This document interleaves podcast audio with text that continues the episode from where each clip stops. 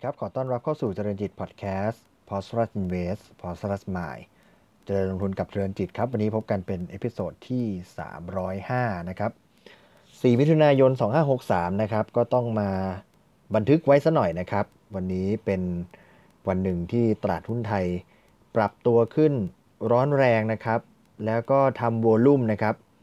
สูงที่สุดนะครับ ถ้านับในปี 2563 นี้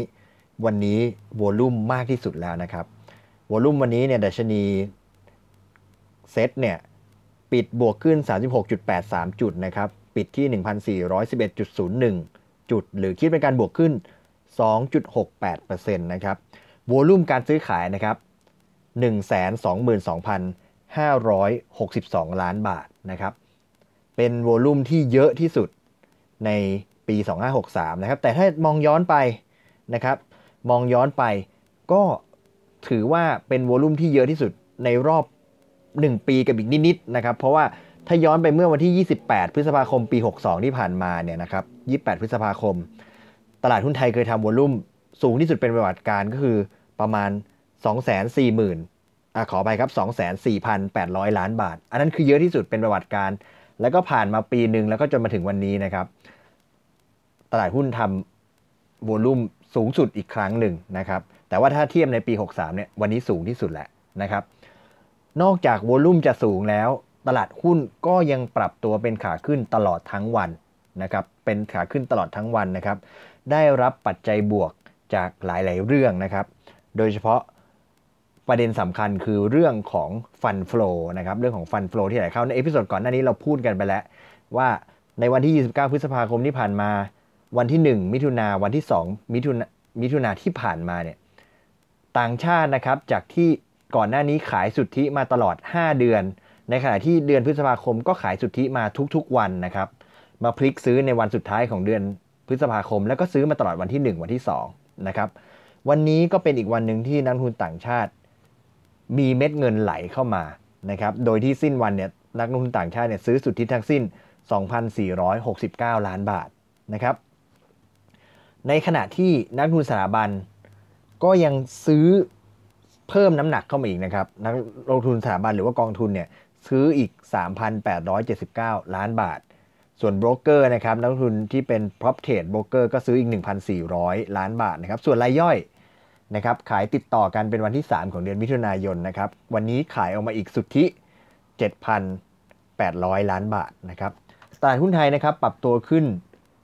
ตาม การปรับตัวของตลาดหุ้นต่างประเทศ ทั้งในฝั่งอเมริกา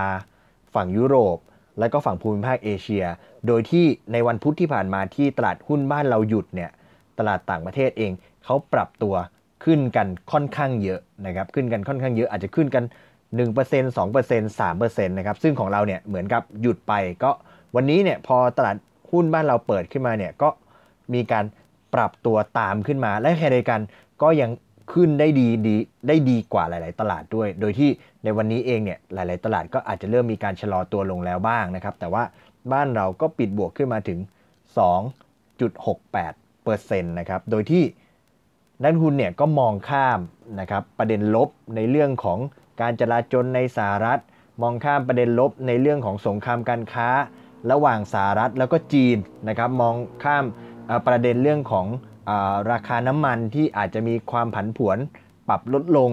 บ้างนะครับ แล้วก็มองข้ามเรื่องของตัวเลขเศรษฐกิจ หรือภาวะเศรษฐกิจที่ได้รับผลกระทบจากการแพร่ระบาดของไวรัสโควิด -19 นะครับ โดยที่มองข้ามไปยังสภาวะเศรษฐกิจในช่วงหลังจากนี้การเปิดเมืองแล้วก็การฟื้นตัวขึ้นนะครับ โดยเฉพาะชัดเจนมาก โดยเฉพาะในทางทางฝั่งของสหรัฐอเมริกานะครับ เพราะว่าทางฝั่งสหรัฐอเมริกาเองเนี่ยตอนปัจจุบันนี้เนี่ย ตัวเลขผู้ติดเชื้อแล้วก็ผู้เสียชีวิตจากโควิดเนี่ยก็ยังอยู่เป็นอันดับหนึ่งนะครับแล้วก็ยังไม่มีท่าทีที่จะชะลอลงนะครับในขณะที่เรื่องของการจราจรแม้ว่าจะดีขึ้นแล้ว แต่ว่าก็ยังคงมีอยู่นะครับแล้วก็แต่ว่าตัวตลาดเองก็ไม่ได้สนใจนะครับก็ตัวหุ้นดัชนีดาวโจนส์ดัชนี S&P เองก็ยังปรับตัวขึ้นก็ส่งผลมาถึงตัวตลาดหุ้นในภูมิภาคเอเชีย ซึ่ง การที่เราบอกว่าเม็ดเงินฟันฟลอไหลเข้าเนี่ยก็ไม่ได้เข้าแค่ ไม่ได้เห็นภาพแค่ในภูในตลาดหุ้นเซ็ตของบ้านเราอย่างเดียวเท่านั้น แต่ว่าก็มีการปรับตัวขึ้นเข้ามามีเม็ดเงินไหลเข้ามาในทุกๆตลาดในภูมิภาคเอเชียนะครับ ถ้ามาลงในรายละเอียดกันบ้างนะครับ ว่าเอ๊ะทำไมหลังจากก่อนหน้านี้เราเคยเห็นหุ้นปรับตัวขึ้นมากันเป็นจำนวนมากแล้วนะครับ หุ้นโรงไฟฟ้าก็ดีหุ้นค้าปลีกก็ดี หุ้นหลาย ๆ ตัวปรับขึ้นมาแล้วเอ๊ะมันยังเอาตัวไหนมาดันดัชนีอีกปรากฏว่า ถ้าเรามาดูหุ้น 5 อันดับแรกนะครับที่มีมูลค่าซื้อขายสูงสุดในวันนี้เนี่ยปรากฏว่า 4 ใน 5 ตัวเนี่ยเป็นหุ้นกลุ่มธนาคารนะครับ อันดับหนึ่งเนี่ยเป็นตัว ไม่ว่าจะเป็นตัว SCB ตัว BBL นะครับตัว KBank แล้วก็ตัว KTB นะครับ โดยที่ตัวที่ปรับขึ้นได้ สูงที่สุดเนี่ยก็คือตัว KBank นะครับปิดไปที่ 115 บาทเนี่ยบวกขึ้นถึง 15 บาท หรือว่า 15%ก็ปิดที่ซีลิ่งเหมือนกัน ก็ปิดที่ซีลิ่งนะครับแล้วก็อีกตัวหนึ่งที่ปิดที่ซีลิ่งเหมือนกันก็คือตัว SCB นะครับบวกขึ้น 11 บาท 25 สตางค์ปิดที่ 87.75 ก็ปิดที่ซีลิ่งเหมือนกันบวก 14.71%นอกจากนั้นก็ BBL ก็บวกได้ 10%นะครับ KTB ก็บวกได้ 11%ส่วน อีกตัวหนึ่งใน5อันดับแรกก็จะเป็นตัวปตทนะครับก็จะเห็นได้ว่าแต่ละตัวแต่ละตัวเนี่ยมีการปรับตัวขึ้นค่อนข้างแรงแล้วก็ทำให้ตัวตลาดหุ้นเองเนี่ยก็ได้รับการผลักดันจากตัวดัชนีดักกลุ่มพลังกลุ่มธนาคาร ซึ่งถ้าเราไปย้อนดูเนี่ยในสำหรับกลุ่มธนาคารเองเนี่ยเราจะพบว่าตลอดช่วงตั้งแต่เดือนมีนาคมเมษายนพฤษภาคมที่ผ่านมาเนี่ย ในขณะที่หุ้นหลาย ๆ ตัวเนี่ยมีการปรับตัวขึ้นมาร้อนแรงเนี่ยกลุ่มธนาคารแทบจะไม่ขึ้นเลย ถ้ามองย้อนกลับไปจากตรงนี้สักหนึ่งหรือ 2 สัปดาห์เนี่ยปรากฏว่าหุ้นธนาคารเนี่ยยังแทบจะอยู่ในจุดต่ำสุดอยู่เลย แต่ว่าเมื่อฟันฟลอไหลเข้าเนี่ยเขาก็มาเลือกเข้าในหุ้นตัวกลุ่มที่ยังเหมือนกับ under value อยู่นะครับแล้วก็มีการปรับตัวขึ้นน้อยอยู่ก็มีการปรับตัวขึ้นร้อนแรงนะครับ SCB BBL KBank นะครับก็เป็น 3 ตัวที่เป็นหุ้นใหญ่แล้วก็ปรับขึ้นแรงแล้วก็อีกตัวหนึ่งปตทแก้ไขข้อมูลนิดนึงนะครับ เมื่อกี้ไม่ใช่ KTB นะครับที่เป็น 1 ใน 5 ตัวอีกตัวหนึ่งเป็น AOT นะครับแต่ตัว KTB เองก็ปรับตัวขึ้นค่อนข้างเยอะ แล้วก็เป็นตัวกลุ่มธนาคารนะครับใน 5 อันดับแรกประกอบด้วย BBL KBank SCB AOT แล้วก็ปตทนะครับขออภัยในความผิดพลาดด้วยนะครับแล้วก็ในส่วนของตัวโวลุ่มอย่างที่ได้ พูดไปตั้งแต่ตอนแรกนะครับโวลุ่มตลาดวันนี้ 1 2 2 0 0 0 ล้านบาทนะครับ ขออัปเดตข้อมูลที่น่าสนใจนะครับ ว่าตั้งแต่ช่วงเดือนกุมภาพันธ์ที่ผ่านมานะครับ จริงๆจะว่าไปก็คือตั้งแต่ต้นปีเลยก็ได้นะครับ มีเพียงก่อนหน้านี้เนี่ยมีเพียงแค่ 3 วันนะครับ ก่อนหน้านี้มีเพียงแค่ 3 วัน ที่ตลาดหุ้นเนี่ยมีโวลุ่มเกิน1แสนล้านบาทนะครับ คือวันไหนบ้างนะครับ ก็คือวันที่ 9 มีนาคมนะครับ 9 มีนาคม ซึ่งวันนั้นเนี่ยตัวตลาดหุ้นเองเนี่ยก็ปรับตัวลดลง 109 จุดนะครับ ลดลง 109 จุดนะครับ ถัดมาก็คือวันที่ 12 มีนาคม แล้วก็ 13 มีนาคม ซึ่งเป็น 2 วัน ซึ่งเป็น 2 วันที่ตลาดหุ้นมี circuit breaker ครั้งที่ 1 แล้วก็ครั้งที่ 2 ของปีนี้นะครับเท่ากับว่าก่อนหน้านี้เนี่ย ก่อนหน้าที่จะมีวันนี้เนี่ย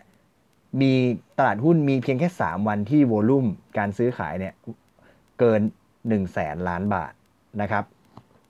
แม้กระทั่งวันที่ 23 มีนาคมเองที่ตลาดหุ้นเนี่ยมี circuit breaker ครั้งที่ 3 เนี่ย volume ก็ยังไม่ถึงแสนแสนล้านบาท เพราะฉะนั้นตรงนี้ได้ข้อสังเกตว่าอะไรนะครับ ต้องบอกว่าเป็นข้อสังเกตนะครับ ไม่ได้เป็นข้อเท็จจริง หรือว่าเป็นสิ่งที่จำเป็นจะต้องเกิดขึ้นนะครับ ก็คือว่า มันเป็นไปได้หรือเปล่าว่า เวลาที่ตลาดหุ้นมันมี volume เข้ามามากๆระดับแสนล้านบาทเนี่ยถ้าเราดูวันที่ 12 13 มีนา ตรงนั้นก็จะเป็นจุดที่ peak ที่สุดตอนที่ตลาดหุ้นลงถ้าท่านนักลงทุนจำกันได้ แล้วก็ค่อยๆ rebound rebound rebound ฟื้นตัวขึ้นมาเรื่อยๆ ตั้งแต่ดัชนีระดับ 1,000 จุด ขึ้นมาจนล่าสุดเนี่ย1,411 จุด แล้วก็ดัชนีเนี่ยทำ volume high ที่ 1 2 2 0 0 0 ล้านบาท ซึ่งอย่างที่ได้เรียนนะครับ ก็ไม่ได้บอกว่าพอมันโวลุ่มมาพีคตรงนี้ปุ๊บแล้วจะลงทันที แต่ถามว่าความเสี่ยงมีไหมเรื่องของฟันฟลอที่ไหลเข้าเป็นเงินร้อนหรือเปล่า อันนี้นักทุนก็ต้องเอามาประกอบการพิจารณานะครับ แล้วก็ที่ดัชนีระดับ 1,411 จุดเนี่ยถ้าเราเปรียบเทียบกับ EPS นะครับพูดถึงในแง่ของความถูกแพงนะครับ ถ้าเทียบกับ EPS ซึ่งล่าสุดเนี่ยนักวิเคราะห์สำนักต่างๆเนี่ยก็มีการทำ EPS ของตลาดหุ้นไทยไว้ที่ระดับ 70 บาทนะครับเป็นตัว EPS ของตลาดหุ้นไทยของเซ็ตเนี่ย70 บาท ถ้าเปรียบเทียบกับระดับ 1,400เนี่ยก็จะคิดเป็น PE ถึง 20 เท่านะครับ เพราะฉะนั้นก็ต้องมาพิจารณาดูในแง่ของความถูกแพงได้ แต่แน่นอนนักกูรูหลาย ๆสำนักนะครับนักวิเคราะห์หลายสำนักก็ยังให้นักทุนที่จะยังคงอยู่ในการเก็งกำไรอย่างระมัดระวังนะครับ อาจจะยัง trading ได้ตาม fund flow เม็ดเงินที่ไหลเข้ามา แต่ว่าก็ ต้องกระทำด้วยความระมัดระวังนะครับ ที่จะเล่นไปกับตลาดที่ตอนนี้ปรับตัวจากระดับต่ำสุดนะครับที่ลงไปต่ำกว่า 1,000 จุดเนี่ยขึ้นมาถึงระดับเหนือ 1,400 จุดแล้วก็ถือเป็นการปรับตัวกว่า 400 จุดในช่วงเวลาไม่ถึง 3 เดือนนะครับ ก็ถือว่าร้อนแรงเลยทีเดียวแต่ว่าในแง่ของการเก็งกำไรในแง่ของการลงทุนก็ต้องระมัดระวังด้วยเช่นกันนะครับ ทั้งหมดทั้งมวลนะครับก็เป็นข้อมูลที่เกิดขึ้นนะครับในวันที่ 4 มิถุนายนที่จะที่ได้มาเล่าสู่กันฟังนะครับในบรรยากาศของตลาดหุ้นที่สามารถทะลุ 1,400 จุดได้ แล้วก็ทำวอลุ่มวอลุ่มในการซื้อขายในตลาดเนี่ยสูงสุดในรอบปีเลยทีเดียวที่ 122,000 ล้านบาทนะครับก็เชื่อว่าน่าจะให้นักลงทุนได้เห็นภาพ แล้วก็เชื่อว่าน่าจะมีประโยชน์ในการตัดสินใจลงทุนนะครับ วันนี้ขอบคุณที่ติดตามนะครับ แล้วพบกันใหม่ใน episode ถัดไป วันนี้ขอบคุณและสวัสดีครับ